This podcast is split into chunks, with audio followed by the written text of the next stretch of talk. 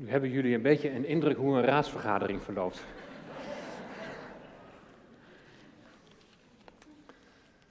We gaan samen lezen Marcus 8, vers 34. thema is samen in Jezus voetspoor.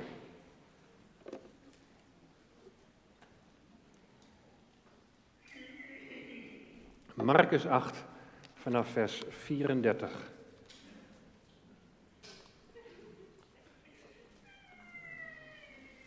En toen hij, en dat is de Heer Jezus, de menigte met zijn discipelen bij zich geroepen had, zei hij tegen hen: Laat wie achter mij wil komen, zichzelf verloochenen, zijn kruis opnemen en mij volgen. Want wie zijn leven zal willen behouden, die zal het verliezen. Maar wie zijn leven zal verliezen omwille van mij en om het evangelie, die zal het behouden. Want wat zal het een mens baten als hij heel de wereld wint en aan zijn ziel schade leidt? Of wat zal een mens geven als losprijs voor zijn ziel? Want wie zich voor mij en mijn woorden geschaamd zal hebben in dit overspelig en zondig geslacht, voor hem zal de zoon des mensen zich ook schamen wanneer hij zal komen om in de heerlijkheid van zijn vader te zijn met de heilige engelen.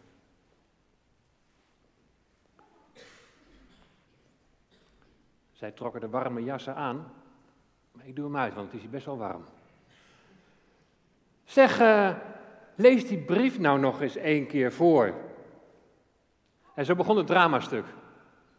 Een dramastuk, dat heeft dus altijd de bedoeling dat je even getriggerd wordt. Dat er iets even in je loskomt van, hey, herken ik hierin iets van mezelf? Of herkennen wij iets hierin van onszelf? En wat zagen we? Een verschillende typetjes voorbij komen. De een die was heel duidelijk de leider. De andere die volgde heel duidelijk de leider. En je had wel in de gaten, hè, want ze wilden alles wel heel goed en strak in de hand houden. Ze willen alles in controle houden. Er was een nogal wat emotioneel typetje. Eén uh, die aanvankelijk nogal wat verlegen was. En het is de bedoeling dat ze samen als verschillende mensen, met verschillende karakters, met verschillende kwaliteiten, samen op weg gaan. Maar dan moeten ze natuurlijk eerst wel even de koppen bij elkaar steken en zichzelf afvragen, maar hoe gaan we dat doen? Eigenlijk op dezelfde manier zoals we dat ook vanmorgen gaan doen. Even de koppen bij elkaar steken, want we kunnen wel een prachtig jaarthema hebben, samen in Jezus voetspoor, maar hoe gaan we dat doen? Want het is niet de bedoeling om alleen maar een mooi thema te bedenken, maar om dat dan ook in de praktijk te gaan brengen. En dan gaat het er niet om dat we vandaag even alles in detail zullen bespreken, maar waar het vanmorgen om gaat is van hoe gaan we van start? Wat is onze starthouding? Wat is ons verlangen? Hoe gaan we van start en hoe komen we nou in dit nieuwe seizoen zo met elkaar in beweging? En wat is daarbij je hartsgesteldheid? Wat is je verlangen? En waar ligt je focus op? Als we nog even teruggaan naar dat dramastuk, dat is natuurlijk gespeeld. Maar denk ik wel heel herkenbaar. Het zou zomaar een, een echte situatie kunnen zijn. Waardoor lieten ze zich leiden? Door de brief die ze hebben ontvangen? Door hun reglement? Of lieten ze zich puur en alleen leiden door hun menselijke verstand en vertrouwen ze op hun eigen vermogen om een goed plan te kunnen bedenken. Hoe gaan we van start? Eigen vermogen kun je ook nog anders uitleggen, want het kan zomaar gebeuren dat je je alleen maar laat leiden door financiële overwegingen. En als je goed hebt geluisterd, dan heb ik twee keer het woordje alleen gebruikt. Want een plan maken is niet verkeerd. Maar alleen gefixeerd zijn op je eigen bedachte plannetje, dan gaat het mis. Het een en ander, het een en ander financieel overwegen is niks mis mee. Maar je alleen maar laten leiden door financiën wel. En wat je zag in het dramastuk, dat is dat een plan maken, dat was hun allereerste gedachte. Ja, een plan, goed idee, laten we daarmee beginnen. Paar jaar geleden, toen was ik in een christelijk weeshuis in Moldavië. twee huizen. In ieder huis een ouder echtpaar. En in ieder huis zo'n 10 tot 12 kinderen. En we waren daar zo in gesprek met het bestuur van dat, van dat, van. En ze zei, ja, het gaat eigenlijk niet naar wens. We lopen tegen allerlei problemen aan. Want de kinderen worden groter, die gaan op een gegeven moment uit huis, komen er dan weer nieuwe kinderen. De ouders die worden natuurlijk ook iedere keer weer een dagje ouder en kunnen ze die, jonge kinderen nog aan. Er was structureel geldtekort. En mijn eerste reactie was van, nou het lijkt me gewoon goed dat we een plan gaan maken. Een duidelijke visie. En ze keken me heel enthousiast aan en ze zeiden, dat is een goed idee. We moeten een plan maken. Ze kwamen natuurlijk nog allemaal uit de communistische achtergrond en ze waren gewend dat er voor hen werd gedacht. Maar nu moesten ze zelf iets gaan, gaan, gaan bedenken, een, een, een plan gaan bedenken. Echter, onze schoonzoon en dochter zijn een half jaar in die tehuizen geweest ter ondersteuning van de ouder echtparen. En toen ze terugkwamen in de gemeente, toen werd hen gevraagd, wat hebben jullie geleerd? En toen zei onze dochter, die zei van, nou we hebben naast het slachten van kippen, hebben we geleerd om te bidden. Was er geen geld meer, dan gingen de ouders op de knieën samen met de kinderen en de Heer voorzag. Ze hadden geen plan. Nou, sluit nou het een het ander uit? Nee. En waar een groep mensen samenkomt, is het, is het goed om met elkaar een aantal regels af te spreken. Er is niks mis met het maken van plannen. Maar hoe zit het nou met die brief? Die brief die zo duidelijk aangeeft wat de opdracht is. Die zo duidelijk aangeeft wat je aan het einde te wachten staat. Word je geleid door het reglement? Word je geleid door de regels? Of word je geleid door de brief? Dat was eigenlijk voor mij de kern van, van het dramastuk. Staat het reglement in het teken van de brief? Staan de plannen in het teken van de brief? Is de brief de leidraad? Wijst de brief de weg? Ik zou nog een stapje verder willen gaan. Wijst de schrijver van de brief de weg? Nou, het is nu natuurlijk wel duidelijk dat ik met die brief de Bijbel bedoel. Laten we ons leiden door het woord van God. God is de schrijver van deze brief. En in zijn brief, in zijn woord, wijst hij ons de weg. Dus ik zou zeggen, richt je op het woord, richt je op zijn woord en, en laat hem door zijn woord heen spreken. Daar gaat het om.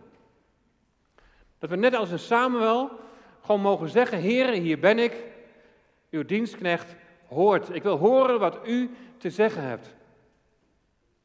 Wat is uw boodschap? Het begint allemaal met, met de juiste houding. Want daar zouden we mee beginnen. Hoe starten we met het thema aan dit nieuwe seizoen? Het begint met, met de juiste houding. Zoals we vorige week hebben gezegd. Hineni, heren, hier ben ik om uw wil te doen. Komen in afhankelijkheid. Met welke hartsgesteldheid ga je samen in Jezus voetspoor? Laten we elkaar scherp houden, ook het komende seizoen. Elkaar scherp houden in, in wat dat nou concreet betekent voor ons dagelijks leven nu. Voor het functioneren als gemeente van de Heer Jezus Christus. Wat betekent het heel concreet om samen in Jezus voetspoor te gaan? Wat betekent het voor ons handelen? Wat betekent het voor ons spreken? Wat betekent het voor ons luisteren? Wat betekent dat voor onze gedachten? Wat betekent dat voor ons geloof? Dat wij samen in Jezus voetspoor gaan. En hoe doe je dat samen? Nou, het begint vandaag al direct behoorlijk pittig. Jezus die spreekt de menigte en zijn discipelen toe. En hij begint in hoofdstuk 4, of hij begint hier in hoofdstuk 8 met de uitspraak: Laat wie achter mij wil komen. Dat is hetzelfde als in Jezus voetspoor gaan. Laat wie achter mij wil komen. Dus we krijgen vanmorgen krijgen we al direct heel concreet te horen wat het betekent om in Jezus voetspoor te gaan.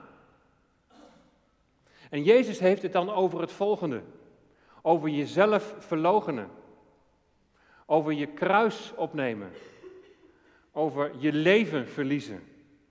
Over je niet schamen voor Jezus en zijn woorden. Dan ga er maar aan staan. Dat is niet bepaald een vrijblijvend begin van het nieuwe seizoen. En vandaag wil ik met jullie vooral kijken naar dat eerste aspect, jezelf verlogenen. Volgende week hebben we een doopdienst en dan zal ik stilstaan bij de tweede, bij je kruis opnemen. Wat betekent jezelf verlogenen? Kijk, als je deze aspecten van navolging, hè, als je die niet onderschrijft, dan is de vraag, is er eigenlijk wel sprake van navolging? Want is het niet zo dat de Heer Jezus zichzelf verlogend heeft? Is het niet zo dat de Heer Jezus het kruis op zich genomen heeft? En in dat opzicht zegt de Heer Jezus: Kom achter mij. Ga dan in mijn voetspoor. Dus ook wat die zelfverloochening betreft, dus ook wat dat kruisdragen betreft, in Jezus voetspoor gaan. En kijk, als dit, dit niet je verlangen is, dan is het thema samen, dus de nadruk op samen, ja, dat is dan niet veel meer als we trekken samen op, omdat we nu eenmaal lid zijn van dezelfde kerk. Hij gaat het samenbrengen door de Heer Jezus van alle gelovigen in zijn verlogening, in zijn zelfverlogening en kruisiging. Gaat dat niet veel verder dan alleen maar een organisatorisch aan elkaar verbonden zijn? Samen verbonden in zijn zelfverlogening. Hij die bereid was om de heerlijkheid van bij zijn vader te verlaten en aan de mens gelijk te worden. De Heer Jezus die daalde af. Zijn wij bereid om van onze troontjes af te dalen? Jezus, wiens leven gekenmerkt werd door onvoorwaardelijke liefde en vergeving. Daarin zijn we met Hem verbonden en door het zijn in Hem zijn we ook op die manier met elkaar verbonden, samen op weg. Nou, ik wil proberen om het, om het gaan in Jezus' voetspoor, om dat gewoon heel praktisch te maken. En laten we een plan maken, was de eerste reactie in het dramastuk. Laten we een visie ontwikkelen. Nou, je kunt als gemeente een hele heldere visie hebben, hè, dat je een toegewijde discipel van Jezus wilt zijn en dat je discipelen wil maken. Maar de vraag is, bindt een heldere visie ons nu samen? Doet het feit dat we een, een heldere visie hebben, geeft dat dat we met de neuzen dezelfde richting opstaan?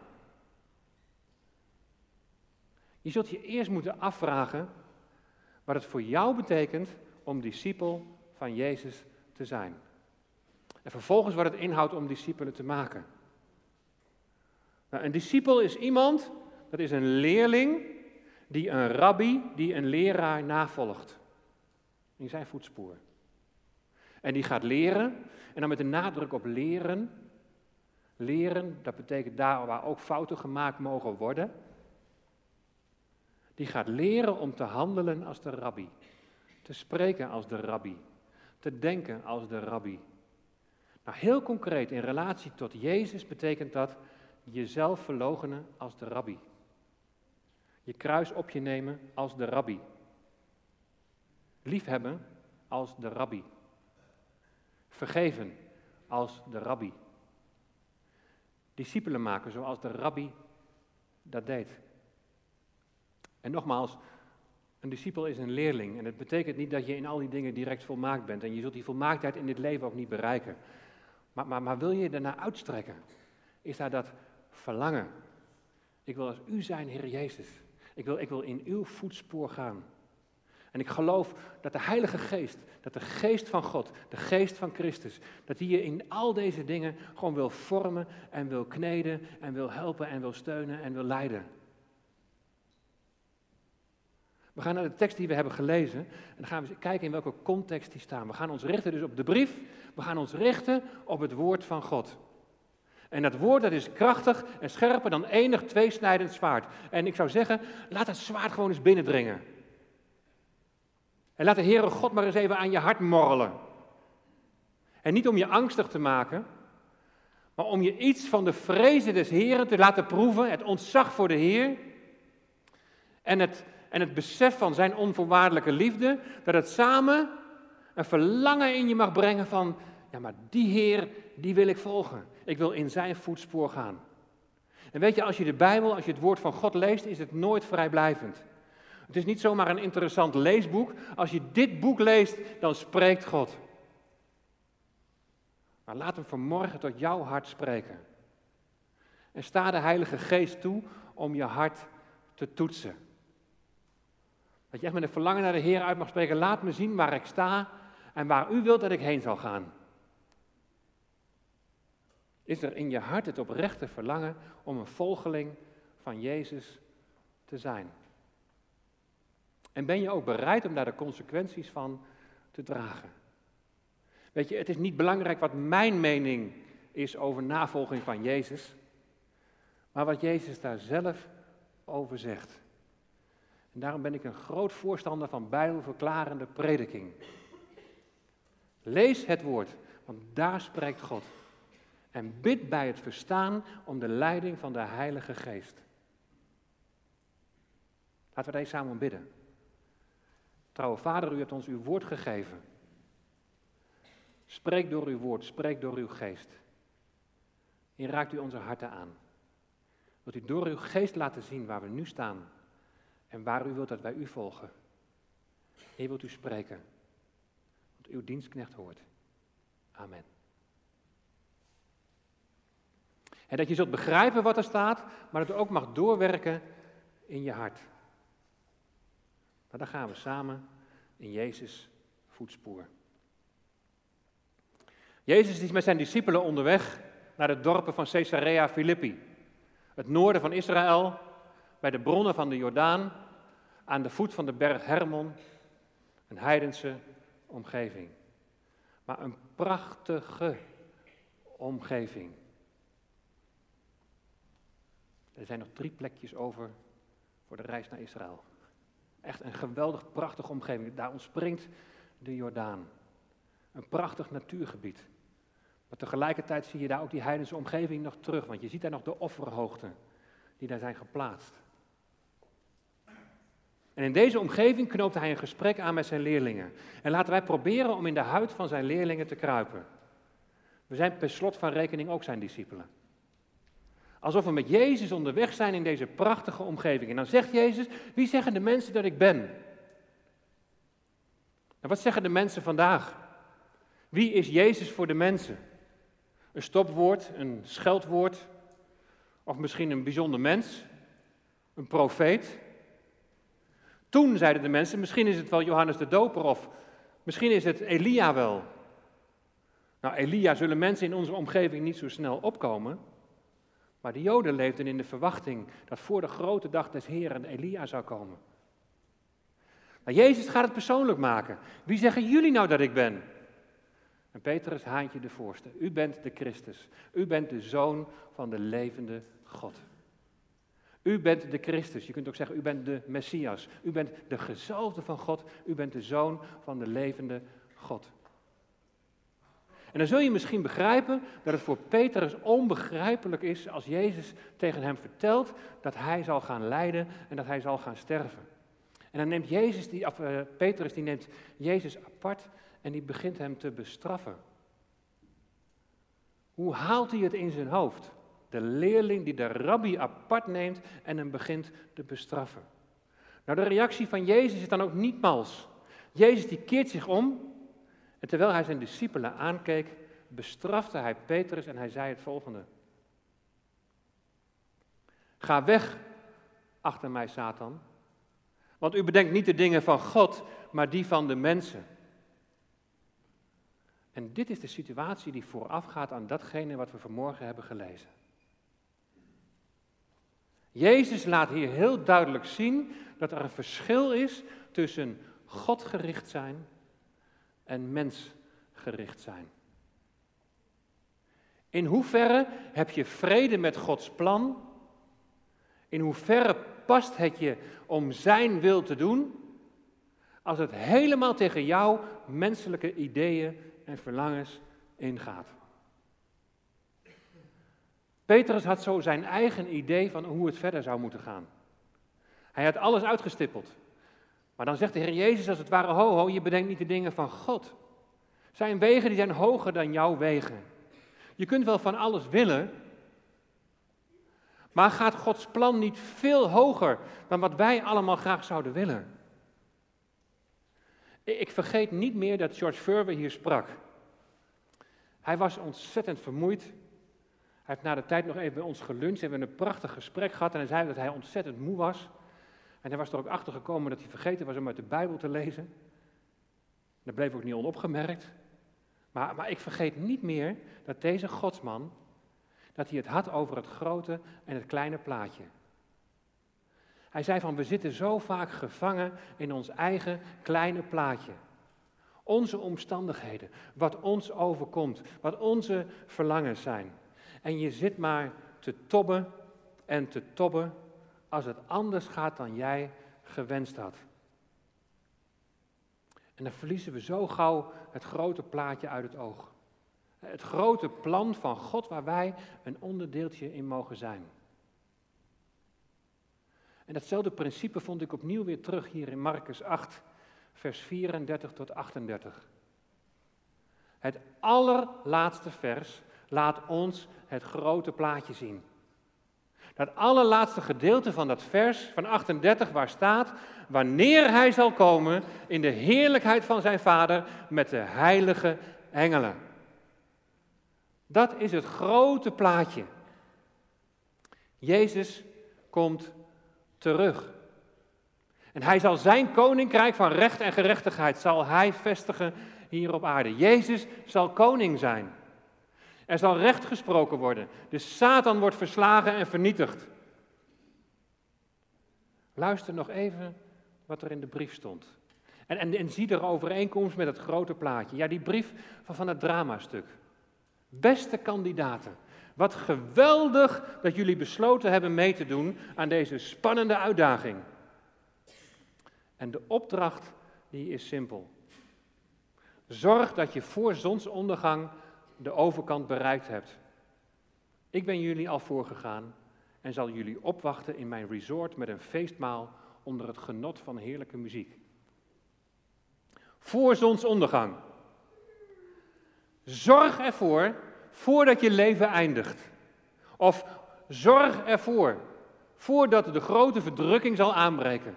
Zorg ervoor voordat de dag des Heren zal aanbreken en de Heer orde op zaken zal stellen dat je van Jezus bent. Wie zich niet een kind van God weet, wie niet het offer van de Heer Jezus heeft aanvaard tot vergeving van je zonden, wie niet wederom geboren is door het bloed van de Heer Jezus, die loopt groot gevaar. Je bereikt de overkant niet. En je zult het feestmaal, het bruiloftsfeest, niet meemaken. Ik ben jullie al voorgegaan, staat er in de brief. En dat staat ook in de Bijbel. Dat is hetzelfde wat de Heer Jezus zegt. Ik ben jullie voorgegaan om voor jullie plaats te bereiden. Volg Jezus naar dat einddoel. En dat einddoel, dat is dat God tot zijn bestemming komt. We hebben het er heel vaak over dat het ook belangrijk is dat je als mens tot je bestemming komt. Maar als dat laatste, als dat alleen je uitgangspunt is, dan moet ik zeggen, ga weg achter mij, Satan. Want je bedenkt niet de dingen van God, maar die van de mensen. Het gaat er allereerst om dat, dat de Heere God tot zijn bestemming komt. En hij wil herstel van zijn schepping. Hij wil herstel van de relatie met zijn schepselen. Hij wil dat alle knie zich voor hem zal buigen. Dat hij zich in ons kan verheugen. En alles in dit leven, dat werkt naar die climax toe. De glorie van de Heer Jezus, die, die dan het koningschap weer overdraagt aan zijn vader. En daarom, zegt de Heer Jezus, laat wie achter mij wil komen zichzelf verloochenen.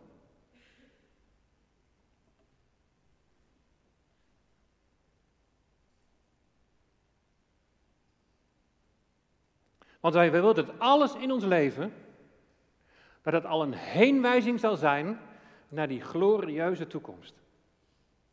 Hij wil dat alles in ons leven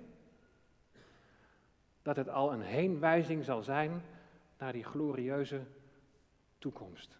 De glorie van de Heer Jezus, zijn koningschap, zijn heerschappij, die hij weer overdraagt aan de Vader. Wanneer Jezus zal komen in de heerlijkheid van zijn Vader met de heilige engelen. Nou, met die heenwijzing gaat het niet wat worden als we dat allemaal maar een beetje voor onszelf gaan invullen. Als we vol zijn van onze eigen plannetjes. Hoe overtuigd je misschien ook bent dat het tot eer van God is. En dat het ook goed zou zijn voor je medebroeders en zusters. Weet je, jezelf verlogenen, dat, betekent, dat houdt in dat je je eigen belang niet telt. Dat je er zelfs afstand van doet. Indien iemand achter mij wil komen, die verloochenen zichzelf en nemen zijn kruis op en volgen mij. Maar we gaan het jezelf verlogen, dan gaan we nog iets concreter maken. Want het gaat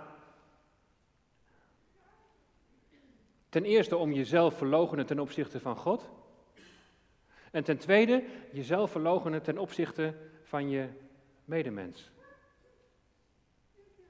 En wat het eerste betreft, jezelf verloochenen tot God, ten opzichte van God, dan gaat het erom dat Gods plan, dat zijn wil, te allen tijden voorrang krijgt boven wat jij graag zou willen. En dat alles op zijn tijd zal gebeuren. Of niet zal gebeuren. Ook al vind jij dat het nu moet gebeuren, of dat het in ieder geval moet gebeuren. En dat vereist afstemming, luisteren naar de stem van God. Je laten leiden door de Heilige Geest. En je houding die speelt daarin zo'n belangrijke rol. Zelfverloochening. Heren, niet mijn wil, maar uw wil geschieden. En weet je, zijn wil kan helemaal tegen jouw gevoelens en tegen jouw verlangens nu ingaan. Maar Jezus zegt, laat wie mij volgen, laten die zichzelf verloochenen. We hebben net als raad hebben we een heel stuk gekregen over relatieethiek. Van onze koepel, de ABC, waaraan wij verbonden zijn. Nou, wat de Bijbel schrijft over seksualiteit, over het huwelijk, over echtscheiding, hertrouwen, dat kan gevoelsmatig kan het helemaal tegen je eigen verlangen ingaan, zolang je het op het kleine plaatje betrekt. Je eigen verlangens in het hier en nu. Maar als het grote plaatje de boventoon gaat voeren in je leven en je bent gericht op zijn eer en dat alle knie zich voor hem zal buigen, dan besef je dat je ook oh, dat het ook in dat soort situaties allemaal gaat, niet om wat ik wil, maar dat gaat om zijn eer, zijn glorie. Want alles in ons leven moest immers heen wijzen naar het glorieuze moment van de Heer Jezus. Jezelf verlogen heeft misschien een hele negatieve klank voor je. Helemaal als je al moeite hebt met zelfaanvaarding. Als je al onzeker bent over jezelf. En dan lijkt het erop dat dat kleine beetje wat je dan misschien nog hebt, dat je dat dan ook nog eens eventjes uit de vingers wordt geslagen. Maar is dat niet de bedoeling? Dat klinkt misschien raar, maar jezelf verlogenen heeft namelijk een hele positieve betekenis. Je geeft het roer uit handen. Je geeft jezelf over in de armen van Jezus.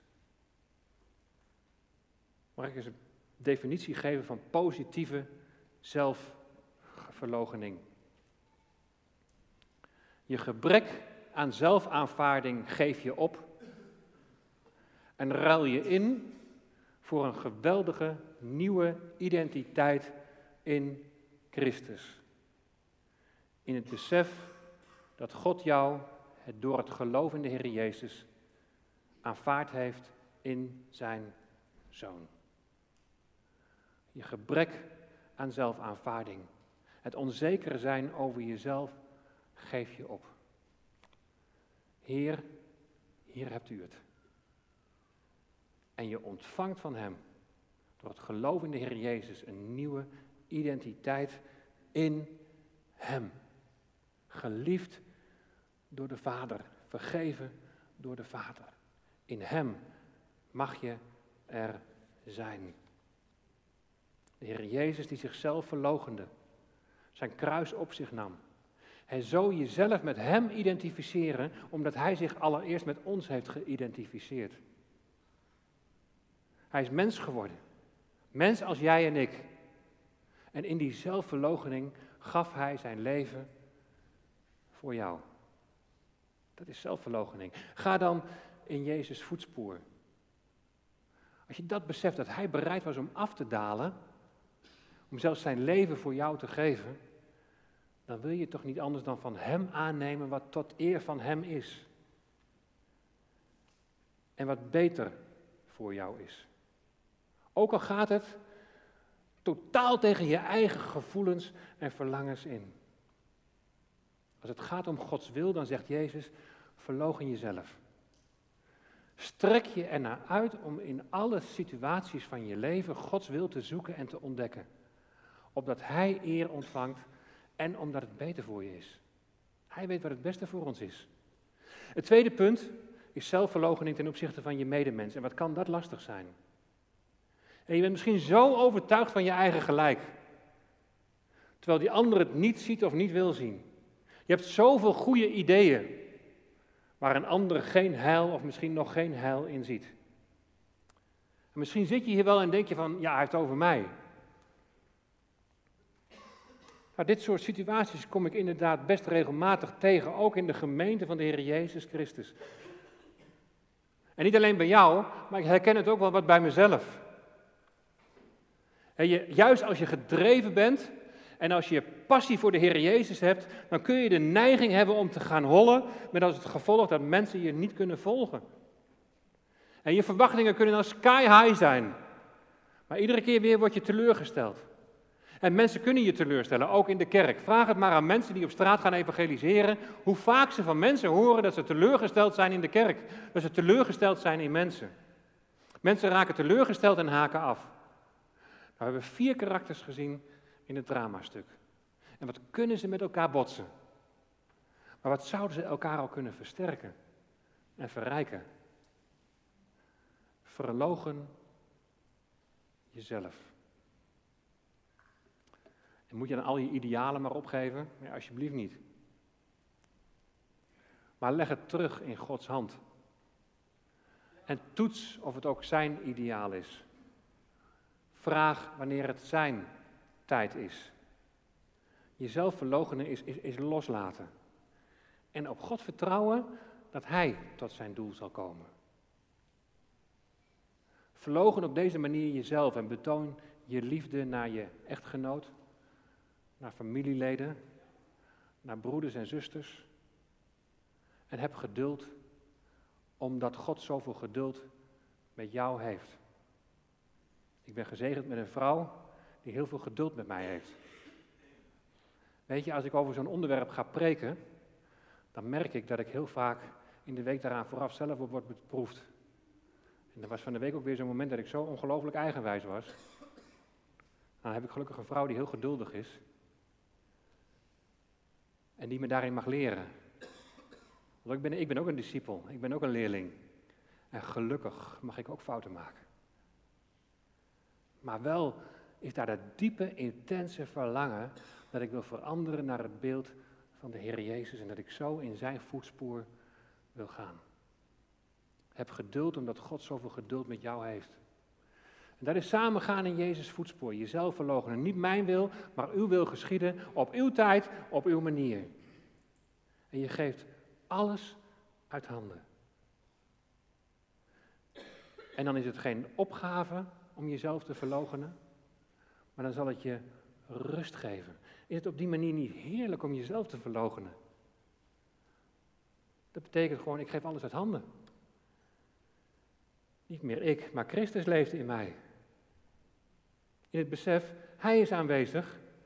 Hij is erbij. Hij is erbij als ik naar het vlees iets anders wil dan Hij wil. En dan zegt Hij, ja, maar dit is beter voor jou. Hij is erbij als mijn relatie met mensen op wat voor manier dan ook strijd oplevert. En dan mag ik leren om door de ogen van de rabbi te kijken. Dan mag ik leren om als, als Jezus te reageren. Jezelf verloochenen is jezelf overgeven in de armen van Jezus. Jezelf verloochenen is je overgeven aan de kracht van de Heilige Geest in je leven. Niet meer ik, maar Christus leeft door zijn geest in mij. Jezelf verloochenen is jezelf overgeven in de armen van Jezus. En zeggen, Heer, hier ben ik. Om uw wil te doen, om me te laten leiden door de ik ben. Dat we ons zullen laten leiden ook in het komende seizoen door de ik zal er zijn. En dat we daar ook op zullen vertrouwen. Hoe wonderlijk mooi is uw eeuwige naam. We gaan het zo met elkaar zingen. Verborgen aanwezig deelt u mijn bestaan. Waar ik ben, daar bent u. Oh, wat een kostbaar geheim. Uw naam is ik ben en ik zal er zijn. Een boog in de wolken als teken van trouw. Staat boven mijn leven en zegt, ik ben bij jou. In tijden van vreugde, maar ook van verdriet, ben ik bij u veilig. U die mij ziet. De toekomst is zeker. De toekomst is zeker. Ze hadden het einddoel voor ogen. Ja, het was wel een moeras. Dan zou je bij voorbaat misschien al denken van nou, laat maar zitten. Maar in dat moeras staan de voetstappen van de Heer Jezus. En hij zegt, vertrouw op mij. Want ik laat niet los wat ik in jou ben begonnen. En ik zal het tot het einde toe, zal ik het voleindigen. Dat zijn plan tot vervulling zal komen. De toekomst is zeker, ja, eindeloos goed. Een resort, een resort waar hij ons voorgaat. Waar het bruiloftsfeest zal zijn. Prachtige muziek, zang. Alles tot eer en glorie van hem. Als ik eens moet sterven, als ik u ontmoet, dan droogt u mijn tranen. U noemt zelfs mijn naam. U blijft bij mij, Jezus. Laat mij niet gaan. Ik ben die ik ben, is uw eeuwige naam. Onnoembaar aanwezig deelt u mijn bestaan. Adembenemend ontroerend dichtbij. Uw naam is ik ben en ik zal er zijn. O naam aller namen, hier komt de climax, de lofprijzing. O naam aller namen, aan u alle eer. Niets kan mij ooit scheiden van Jezus mijn Heer. Geen dood en geen leven, geen moeite of pijn. Ik zal eeuwig zingen, dicht bij u zijn. Laat wie achter mij wil komen, zichzelf verloochenen, zijn kruis opnemen en mij volgen. Ons leven in het teken van dat grote plaatje. De glorie van de Heer Jezus. Dat we straks onze knieën mogen buigen voor Hem en Hem mogen aanbidden als onze Heer, onze Verlosser, onze Heiland. Laat wie achter mij wil komen, zichzelf verloochenen, zijn kruis opnemen en mij volgen. Amen.